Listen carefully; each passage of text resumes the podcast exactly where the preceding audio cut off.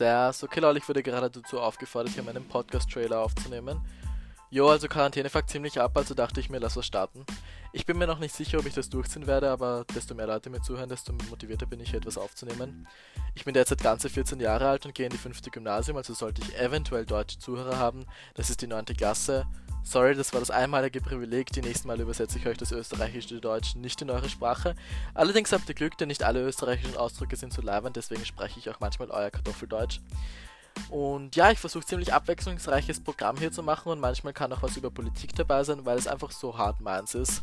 Ich glaube, das war das erste das, was ich hier sagen sollte, weil länger lässt mir diese App nicht Zeit, meinen Podcast-Trailer aufzunehmen. Ich würde mich sehr freuen, wenn ihr auf Instagram bei mir vorbeischauen könntet. Dort heiße ich genauso wie hier Christoph.Konitzer. Und ja, dann würde ich sagen, bis zum nächsten Mal.